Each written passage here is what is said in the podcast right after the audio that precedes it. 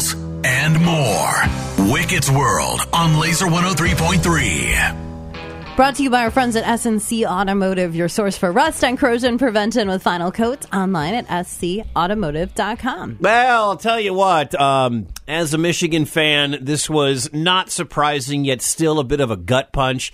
Jim Harbaugh has decided he is leaving the University of Michigan and will be the next head coach of the Los Angeles Chargers. ESPN's Adam Schefter on why. I think you start with the fact that he got along with the Spanos family. If he's been around that team, that was the last team in the NFL that he played quarterback for. He knows the family, and Jim Harbaugh is a big Justin Herbert fan. And so the Chargers recognize what he can do for them because all you have to do is look at what he did for San Diego and Stanford and San Francisco in the NFL, then Michigan, and all the places he's been. He's helped all of them win big time.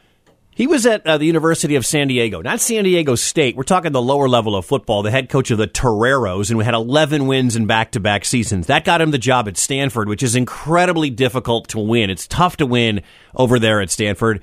He had a 12 and 1 season. Four years later, went to an Orange Bowl. Coach Andrew Luck, who went on to be the first pick overall in the draft. He went to San Francisco with the Niners in 2011, had three straight double digit win seasons, went to the Super Bowl with Colin Kaepernick as his quarterback, and then he took the job at Michigan. He had three 10 win seasons, and then all of a sudden, in the last three years, three Big Ten titles, beat Ohio State, and won the national championship. So wherever Jim Harbaugh has been the head coach, he has won. And now he's going to go to the Chargers who have no history of winning. They have no Super Bowls, but they do have Justin Herbert, who is allegedly a top five or top seven quarterback in the NFL. Uh, Harbaugh going back to the West Coast. I'm a little surprised because that team, that family, doesn't spend a lot of money. They're notoriously cheap. So I don't know what the dollar amount is going to be for Jim Harbaugh, but it's a five year deal. We'll learn the numbers coming out next week.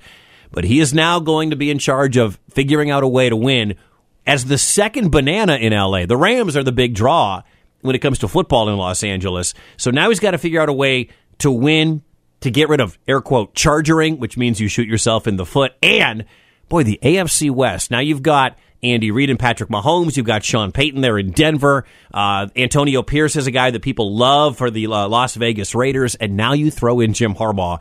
The AFC West is going to be wild. But congrats to Jim Harbaugh. You went to Michigan. You did what you were supposed to do. You got Michigan back on top.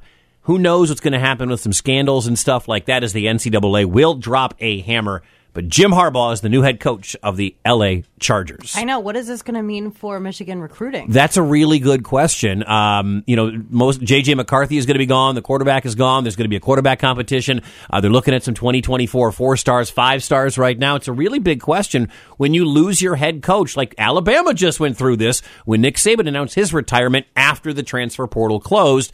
So now what do you do if you're some of these kids? Do you want to play at Michigan or did you want to play for Harbaugh?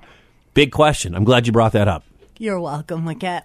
I'm bringing the sports. I figured you were like, let's talk football recruiting. And I'm like, what?